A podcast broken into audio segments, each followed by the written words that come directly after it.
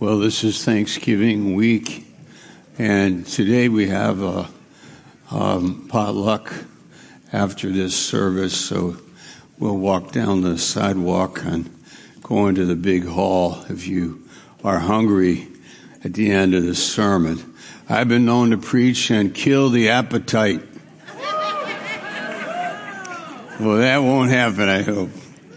Uh, but to stir us in our spiritual appetite.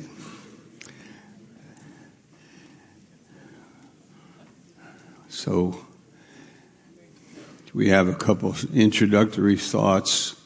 So, for our sermon today from Isaiah 40. So, if you turn there with me, Isaiah chapter 40. This is the, in the Greek, we have the word euangelion, the word for the gospel. I'll spell the word out for you if I find it here.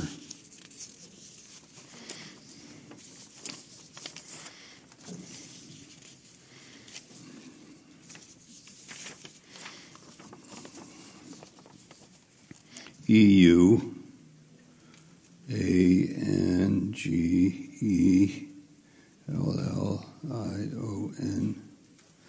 The translated good news or gospel. And where is that in the Old Testament? But in Isaiah chapter 40, we have a great chapter. I really recommend reading you reading the chapter maybe this afternoon or this week many times. Why not read it? I don't know how you read your Bible, but you got to develop that skill and discipline. As we have been saying, you enter the closet, Matthew 6 6. Jesus said, when you pray, enter into the closet alone in the closet where you are with God and shut the door. And so we've had a few sermons in the last 10 days or two weeks on that theme.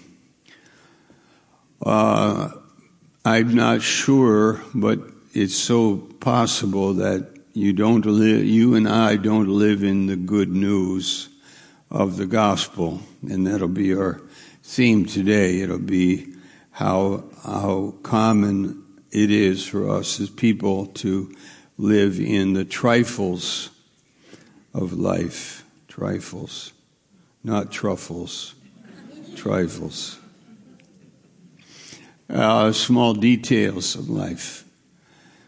Uh, even large news events that maybe are are big, but but I live in uh, worry and fear easily and am troubled by this uh, small mindset that I have as a person because we have a sin nature. But if you have been coming here and heard the gospel, then you understand that you are born again. You're born of the Spirit. God is your Father. Jesus is your Savior. He is your big brother, your comforter. He is the one that sent the Holy Spirit into the world for us. In Isaiah chapter 40, we see an amazing comparison of God with the triteness, the, the smallness of life that we have as people we are worried about so many different things. We could say in Psalm 119, 113, I hate vain thoughts.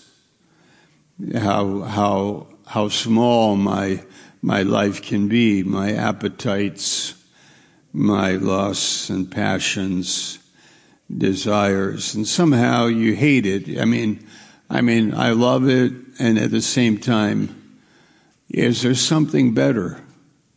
Uh, something bigger for my thought life, some meditation that will that will enlighten my mind, that will help me, comfort me, and teach me.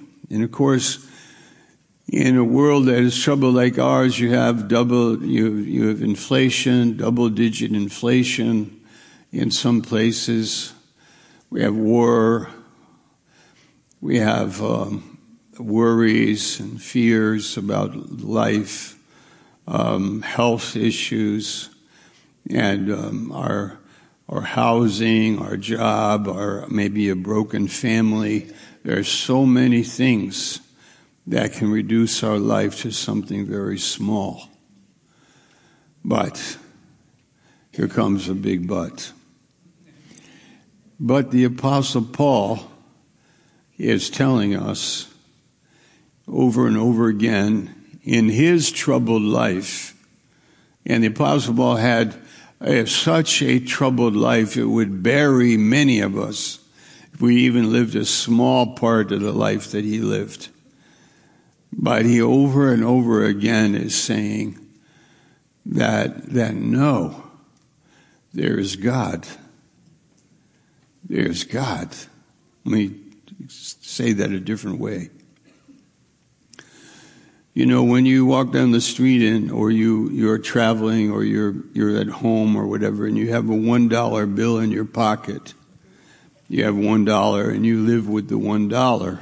That's one thing. And that's how many of us live. Like, I don't have much, I have one dollar. And it kind of illustrates something else. My, my psychology, my spirituality, that I don't have much, that I'm small, that, that I'm not feeling good, that I'm buried, troubled, and so on. So, so take a photograph of that and then just say, I don't know if you've ever had this, but have you ever had a lot of money in your pocket? Turn to your neighbor and ask him. Have you ever had a, and by the way, do you have that with you today?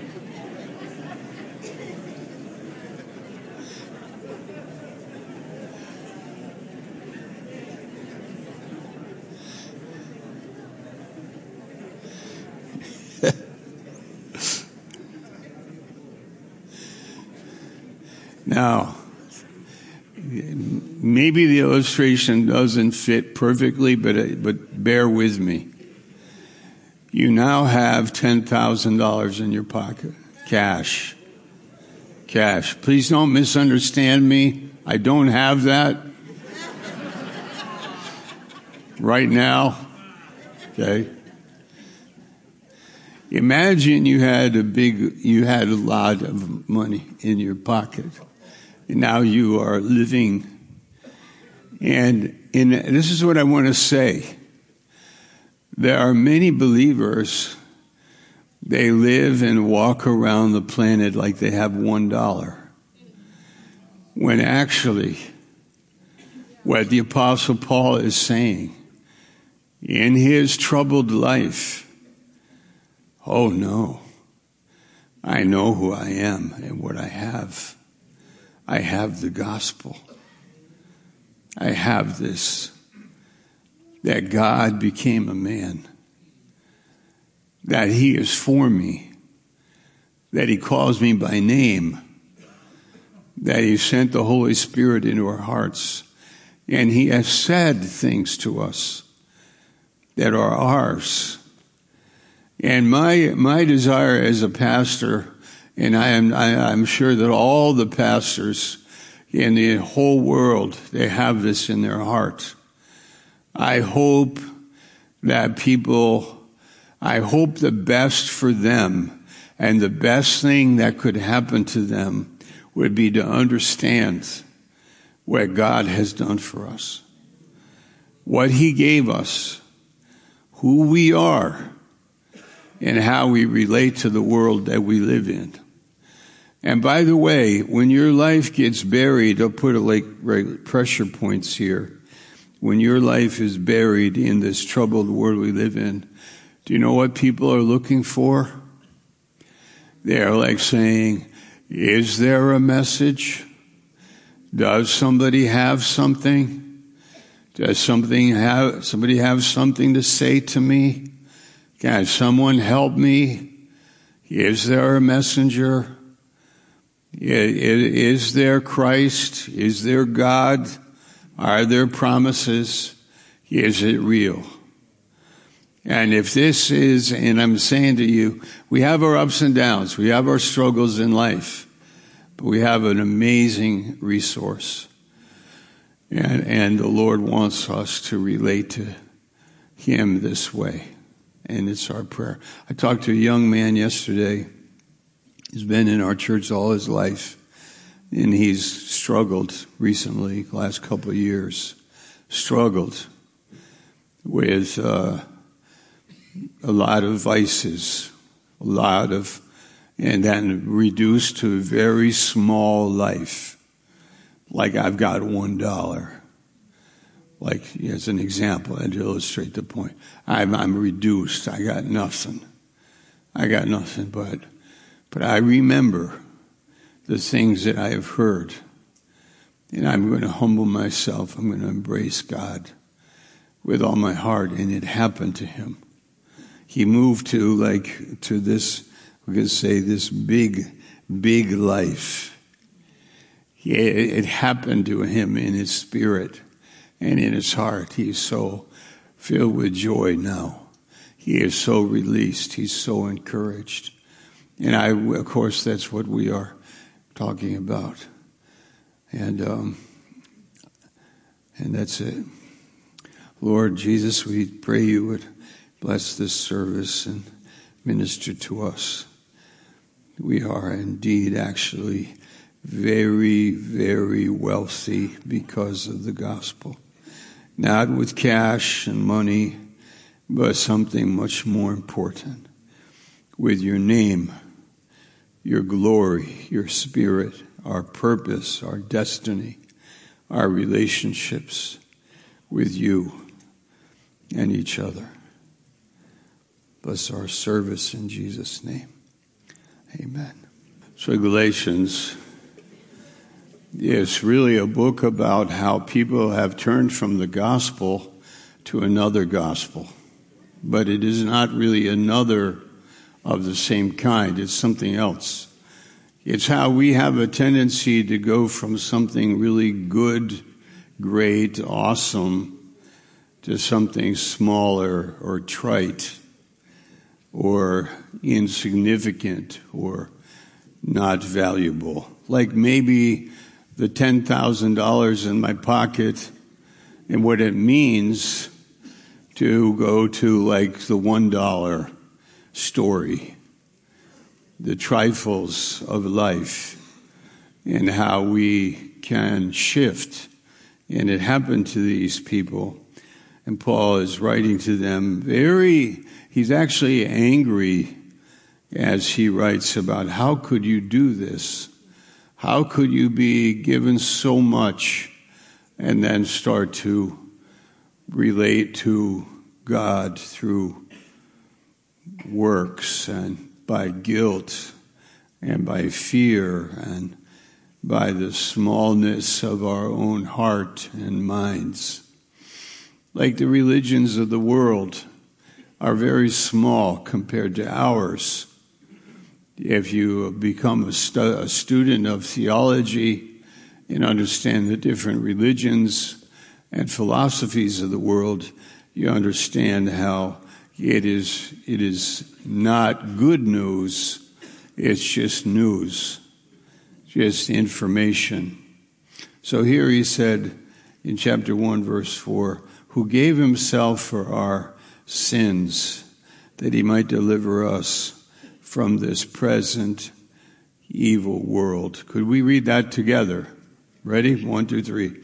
Who gave himself for our sins that he might rescue us from this present evil world according to the will of God and our Father. Let's do it one more time who gave himself for our sins. Loud. Let's do it loud. Who gave himself for our sins that he might deliver us from this present evil world according to the will of God and our Father. Whoa, you guys. That's good. That's good. What is the present evil world that we have been rescued? The word deliver is also translated, He rescued us, like out of a burning house or out of the water, drowning in the ocean. We are rescued. We were in a present evil world. We are in it now, but we are rescued from it or delivered from it. We've been pulled out. We have been translated to the kingdom of God's dear Son. This is extraordinary, incredibly powerful, very meaningful to us, very important. This has happened. Look at verse uh, 6. I marvel that you are so soon removed from him that called you into the grace of Christ unto another gospel. Another gospel, different one. Another gospel. The religions of the world are like another gospel Hinduism, Buddhism, Judaism, Islam. It's another message. Legalism, it's another message. It's not the gospel. So let's talk about the gospel this morning and define it for us. Let's look at where it is in the Old Testament first, Isaiah 40. We did turn there in the beginning, but we didn't read from it. But it's chapter 40. and as I was saying, this chapter is really instructive, really amazing chapter. 40, verse 1. Comfort ye, comfort ye, my people, saith your God. Speak ye comfortably to Jerusalem, and cry unto her that her warfare is accomplished. Well, what, is, what does this mean? But that God is talking to the Jews who have had difficulties with the Assyrians and other nations around them, and they've gone into captivity with Assyria, and and they need comfort. Like today, we have the tension between the Arab nations and Israel, as we know, and this has been their history. It's been the way it is. It's the it's spiritual and also uh, very instructive for us. It's, it's learning. And here he is saying to Israel, I am God.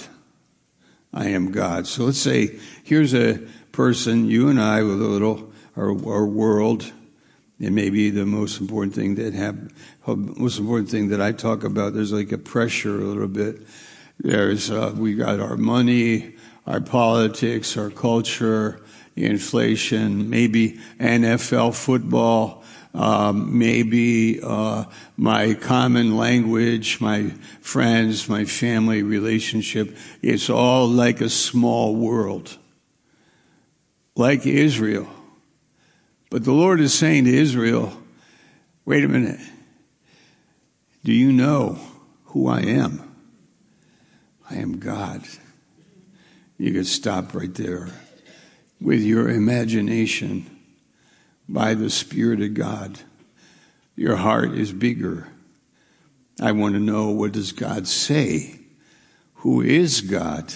What is he saying to me? And he says here, verse 9, O Zion, that bring us good tidings Good tidings is that word euangelion, this word that I wrote out for you. Where is it? This one, yeah. Good tidings. I bring you good tidings. Remember when Jesus was born, the angels said that. The gospel. Now, Paul uses this word, this is in the Greek, the Septuagint. He uses this word in his epistles 60 times. He, he's, the, he's the one that is using the word the most, the gospel, the power of God unto salvation, the good news. To who? The people. The people that are in trouble, the people that are, that are, that are worried, the people that are under pressure, the people that are opposed, the people that are persecuted, or the people that are poor, or the people that have the one dollar in their pocket. Those people, common people, people, us. The, the, the guy on the cross that was dying next to Jesus. Good news for you. Good news. What, why? Who? Where, where is this good news coming from? It's not coming from us. It's coming from Him. It's coming from Zion, the city of David. Well, what came from there? the resurrection of Jesus Christ, the presence of Jesus Christ. The Pentecost came to Jerusalem. Where, where, where did it go? It went into all the world. What is it? It's the good news. What is it? It's the forgiveness of sin. It's the favor of God. It's the grace of God. Not law, grace, forgiveness, comfort, mercy, forgiveness, kindness, gentleness. Now, look at this chapter with me.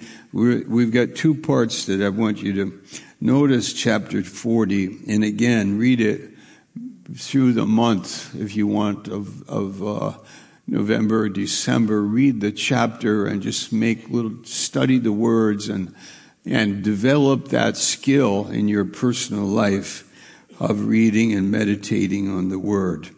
Here we have chapter 40, verse uh, 9. O Zion that brings good tidings, get up into the high mountain, O Jerusalem, that brings good tidings. Lift up your voice with strength. Lift it up, be not afraid. Say unto the cities of Judah, Behold your God. That's it, the key. That's the key. Behold, your God. But what about the gods, the gods that you read about in the Old Testament? Let me put down a couple of names. There was Molech. You sacrificed your children to him. There was uh, Chemosh. There was Ashtar. Ashtar was a, a woman god. Um, you have uh, uh, Baal, fertility god. You have gods, but who are they? Tell me who who are you? Go ahead. Tell me who are those gods. No, you don't answer me. I, am just saying uh, rhetorically, like who are you? Like what is your message? And I said in the early service, and I've traveled a lot, as many of us have in different parts of the world. But I've never had a Hindu come up to me to try to convert me to Hinduism. I've never had a Buddhist come. I've never had a communist come and tell me their message. I've always gone to them, but they haven't come to me. But why don't they come to us? Why don't they come and evangelize us? Why, why don't they come with their message? And the answer is what? They don't have much of a message. It's usually, if you want to be a Buddhist, this is what it is. If you want, if you are interested, you can do this or do that if you are a Hindu, and so on. But what do you do? What is your message? What is in your heart? When the Holy Spirit shows you that you have $10,000 in your pocket and you're walking around in this world with this kind of sense of value, identity. Sorry to use money, but it's easy to illustrate it. It doesn't have to do with the money. It has to do with that, that sense of favor, that you have favor, that you are God's, that God is your Father, that God gave you the gospel that good news that he gave us his son, And if he gave us his son, how could he not with him also freely give us all things? In Romans 8:32. But let's read this chapter. Look at who God is. He says, Behold your God, verse 9. Man, what a word that is, isn't it? Behold your God. Please, Jesus, show me. Who are you? He says, verse 10. Behold, the Lord God will come with a strong hand and his arm will rule for him. Behold, his reward is with him, and his work before him. When, when, Lord? When did that happen? Did it happen? He came with a strong hand when they were in Egypt. He brought them out of Egypt by a strong and mighty hand. When, Lord? He had a strong hand with David, and he gave David victory after victory. When, Lord? When did you come with a strong hand? John the Baptist came, and we see God came with John the Baptist, and he introduced to us Christ who came with a strong hand. Verse 12, it says, or 11, he shall feed his flock like a shepherd. When did you feed your flock? I am always feeding my flock. I, I am doing that in Jeremiah 23, 4 with wisdom and understanding. I'm always feeding my flock. My sheep hear my voice and I call them by name and they know my voice. I'm always feeding my flock. I'm always caring for broken people. I'm always caring for people that have just the one dollar in their pocket and they feel very down. I feel defeated. I have a mood that comes over me. I feel I cannot make it. I feel like I want to disappear. I withdraw. And many times that happens to us as people. We withdraw. I feel we feel defeated. But look at what he says here. He will feed the flock like a shepherd. He will gather the lambs with his arm. Lambs are real weak. You can knock a lamb over easily, push it over. It falls over. It's a small animal, but he holds it in his arm, in his bosom. He carries them in his bosom and shall gently lead those that are with young, those that are pregnant, those that are nursing the lambs, the ewes that are nursing, he will gently lead them, not drive them, but he will gently lead them because uh, our God is not a tyrant. Our God is not a senile old man in a cosmic rocking chair, like looking at the universe and falling asleep.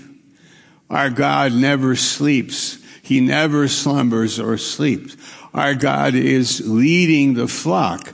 Our God is feeding the sheep. Our God is carrying the lambs in his bosom. Our God is caring for the weakest one here, the one with the one dollar. And we walk around dragging ourselves around in this world, dragging ourselves with trifles and small things. Now look at verse 12, you flip over to the whole cosmos and we say, Who is God?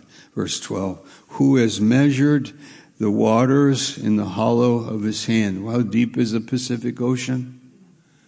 How deep is the Pacific Ocean? It's the deepest ocean, seven miles deep. And where is it? In the hollow of his hand. It's nothing to God. How about the whole starry universe, the cosmos? It's there too. Verse 12, it says, and he, he has meted out heaven with the span. The heaven, heaven, a span in the ancient world, the measurement of a span was the width of your fist. So this is a cubit from, from here to your elbow is a cubit, and the span is a small measurement. And he's saying, I have measured out the heavens with a small measurement for me because I am God. The universe is nothing to me. I am God. The oceans are nothing to me. I am God. So here's the, the para, the, uh, the beautiful uh, spectrum of his kindness carrying a lamb in his bosom and he's personal and caring to being the king of the universe and it is actually nothing to him because he is so great. Verse 12, the dust of the earth in a measure weighed the mountains in the scales and the hills in a balance. And that's not enough. He wants to say something more. Who has directed the Spirit of the Lord? Who, or being his counselor, has taught him? Who has taught God? Who has been his counselor? Who told God how to make things and do things and unfold history and raise up kings and armies? And who taught God to have a Garden of Eden and have Adam and Eve? And who taught God? Who told God what to do? No, no, none of us, obviously. We must be very small in our eyes. We need to be. I've told it many times. Maybe you've heard me say it, but I'll say it again. Teddy Roosevelt was a governor of New York State, and he was a young man, brilliant man. He read a book, one book every day. He was extremely intelligent and very capable man. But when his new wife, he got married, I think when she, he was 24, and she, in, in her having a child, she died. And Teddy Roosevelt got very depressed because he loved his wife, and they were new, new marriage. And um, she died having the baby, and and he tells a story that he just left New York and went to the Dakotas to be a cowboy for a while just to get away. And he would be under the big sky. And he said he would just stare up in the sky until he got very small. When he got very small, you, you, you see what, he, what he's thinking. I, I, the world isn't around, centered on me. There's something bigger than me in this world. This is what God is saying here, isn't he? I am God. You are not. I do my work. You listen to me. Follow me and trust me.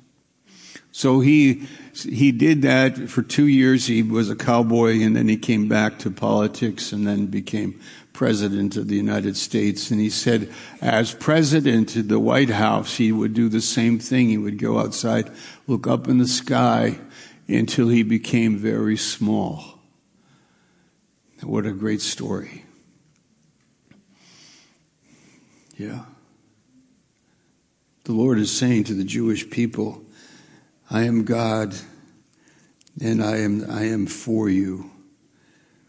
But you have to be humble and hear me and understand me. I'm speaking to you. He talks about the nations are a drop in the bucket in verse 15. He then says in verse 18, To whom then will you liken God? Or what likeness will you compare him? How unique he is, what he has done. Verse 25, Whom then will you liken me? Or shall I be your equal? Okay, now we come to the gospel. What is it that God has done for us? Something extraordinary in the Christmas season, we celebrate it. So turn with me to finish this. Is 1 Timothy 3, verse 16.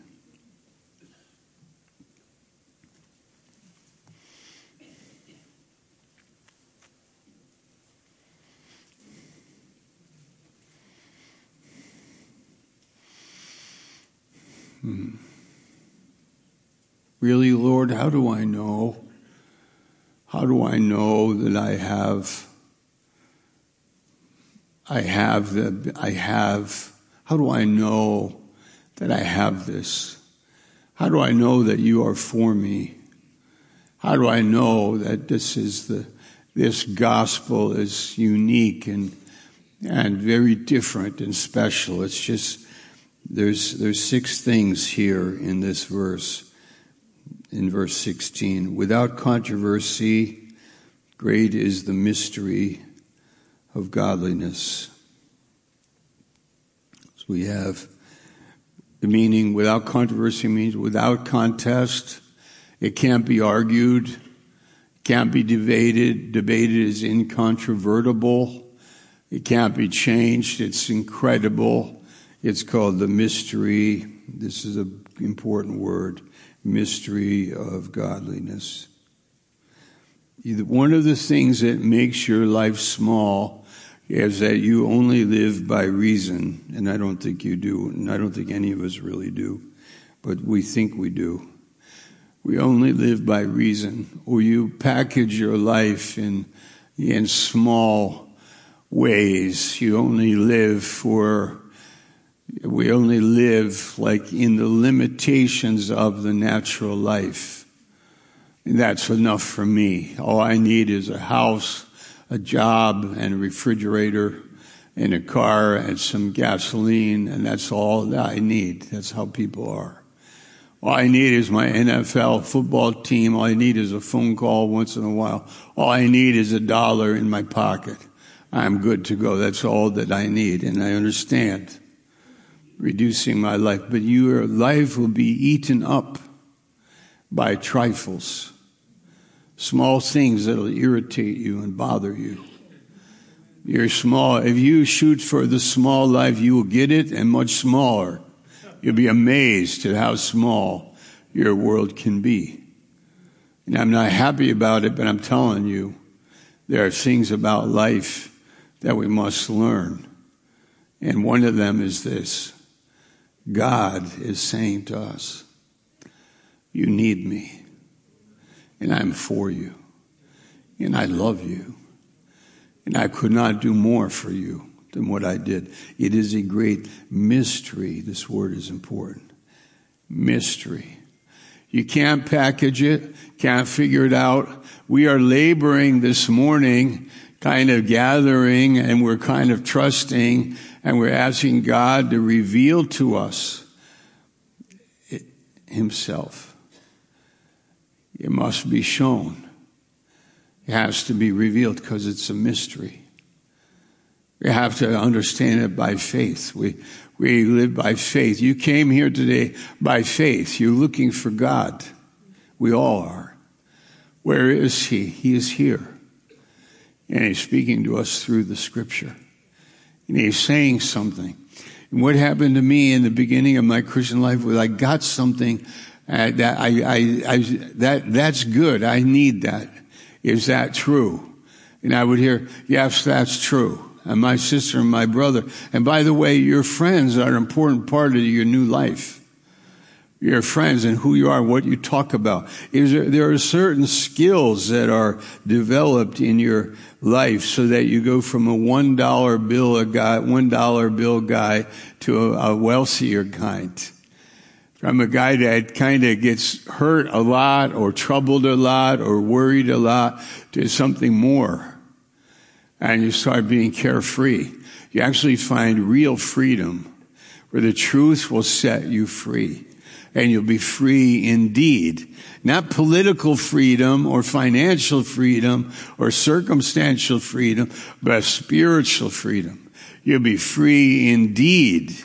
You're kind of, your, your, yourself like kind of starts to blossom like a flower in the sunshine like something starts to develop. How, how about your, your skills and how about your gifts developing as a person? You have gifts you don't even know about. But when you walk with Christ, walk with God, those gifts start to surface. And the Lord gave gifts to the body of Christ. And you have a gift of wisdom. You have a gift of knowledge. You have a gift of mercy. You have a gift of faith. You have a gift of healing. You have a, you have a, um, a ministry that's developed in your life because you are living with God. Great is the mystery of this. The world does not know about it. It is revealed to us through God, through the Spirit of God. It's good news. Let's read it. It says, verse 16, here it is. God was manifest in the flesh, number one. This is Christmas time. God was manifest in how? The flesh. He became a man. The infant, the baby, was actually infinite God. He was infinite. He is God. That baby was God. Mary, did you know that when you what, touched or kissed the face of Jesus, you were touching, you're kissing the face of God. Did you know that? what a beautiful song, huh? Great is that mystery that God became a man. Is this good news? What religion has that? What philosophy has that? What university teaches? Where is the message of the gospel? And yet the gospel is the power of God unto salvation. It changes the heart of a person. It opens up their life. They suddenly got something in their pocket they never knew that they had before. They suddenly realize I'm talking about Jesus I'm talking about God. I'm thinking about God. I'm worshiping God. And that has never happened to me before.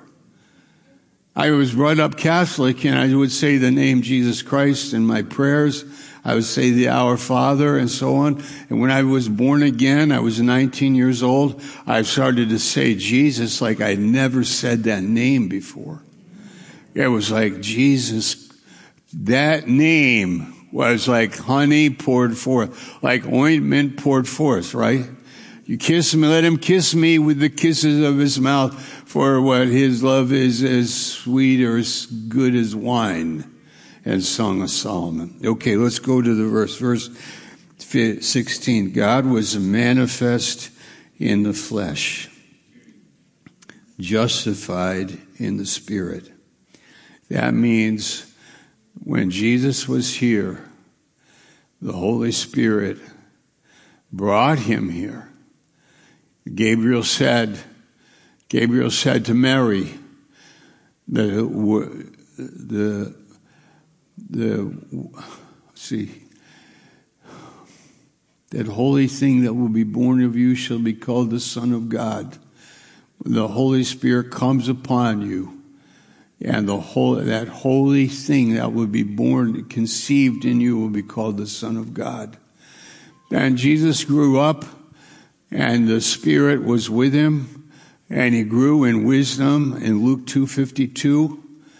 And then another thing was, um, he was water baptized and the Spirit came upon him like a dove and a voice from heaven said, This is my son in whom I am well pleased. And as he went around doing his good works and his healings and so on, Luke 4, 22, they were amazed. And then when he was hanging on the cross, it was the Spirit that held him there. In Hebrews 9, 14, he was crucified in weakness. In 2 Corinthians 13, 5, and he died for us. And this was the Holy Spirit as he trusted the Father, the Holy Spirit anointed him to do this, and, and this is the this is the good news.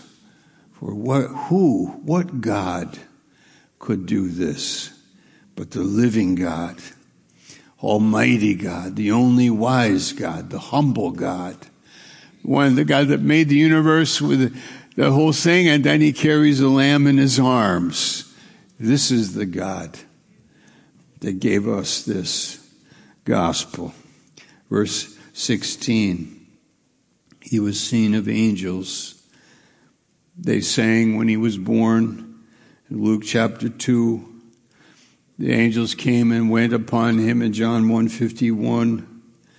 The angels were with him in Gethsemane, strengthening him.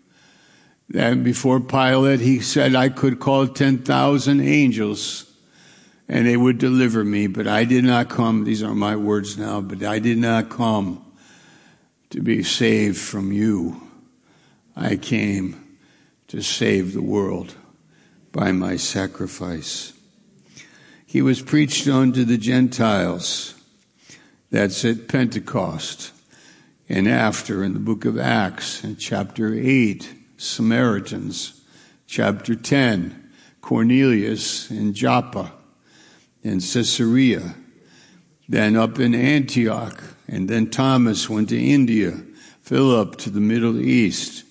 He was preached to the Gentiles and it's gone to Korea, Russia, India, Philippines, all over, all over the world. He was believed on in the world and they believed him. They believed the gospel and he was received up into glory and seated at the right hand of God. Do you believe that there is power to save? There is power from God to take a sinful person and forgive them give them a new birth. Do you believe that this is real? Do you believe it? I've seen it over and over again, like Pastor Shabelli has seen it in so many here. We have seen it in other countries and we see it here in Baltimore. We enjoy it very much to share to love people and encourage them. And now is a great season to be sharing this great message with people and saying, let me finish and say this. Do you know that people are suffering with the trifles here?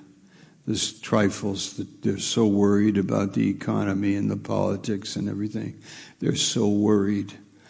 And they, they don't know where to turn. They, there's so much research coming out about the social media and all of the confusion and people are troubled and they can't concentrate and, and study and read and many things that, that we say, fine, that's the world we live in, but I've got something. I'm, I'm walking, I'm seeing it develop. I'm learning it. I'm focused on it. I got it going on in my heart. I read about it. I have my friends. We talk about it. We fellowship with each other. We live by faith. Some of us want to go to other parts of the world and share the message and see God work in the hearts of people.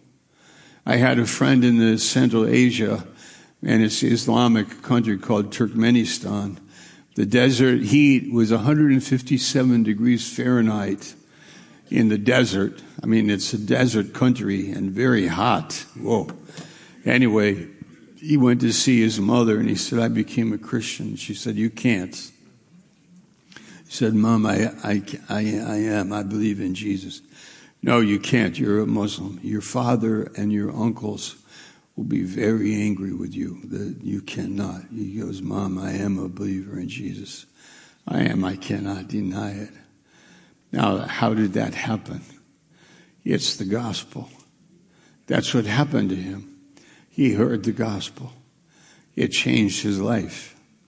So he had to leave home, and he's a friend of mine, and, and he came to Hungary, and he lived there, went to Bible school, and then he went back again to try to reach his family to visit. And, and his father was angry with him, and his uncles threatened him, and a sad story. And then he left again, and then it went on for a while, and he loves his family and so on. But here's the point I would say to him, like, really? Is Jesus real for you? And he'd go, He is. Jesus, God is real for me. He is. That's amazing. It's true. And then he takes your life and he, he, he leads your life. He helps you. He answers prayers. He ministers to you. He puts you in a church and you have friends and sisters and brothers. You learn things. You start to read. You start to learn and think about things. You start to worship and pray. And then you have these good talks and conversation. And you share your faith with other people. And you just help them in there because you love them. You love them. Evangelism isn't, isn't anything other than just loving people. I, I would like you to have not like you, you got one dollar in your pocket. That's all that you got in life. That's all you have. And I want you to know that God is for you, that God is humble. God is not a tyrant. He is not hard. He is not difficult. Just trust Him. He'll answer you. Amen. Would you pray with me?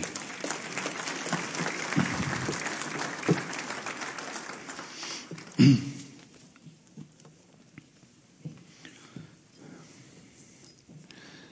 you're here this morning and you want Jesus in your life, greatest thing could ever happen to you in your whole life. Your whole life. Some people, the thing they want is their, their political party to win or they want their NFL team to do real good in the playoffs, or the highest thing that they have is like a pay raise, or buying a boat, or uh, getting a gun, or a chainsaw, or winning in a chess game, or getting a degree, or some highest thing in their life is finding having a family, or getting living long, or having vitamins, or lotions for their skin or something. The highest thing they have is of this earth. But what God is giving us is not from this earth. It's from Him to you. I say in your heart, I want you, Jesus. Come into my life. Save me. Forgive me. Speak to my heart. Lead me, I pray. In Jesus' name, amen.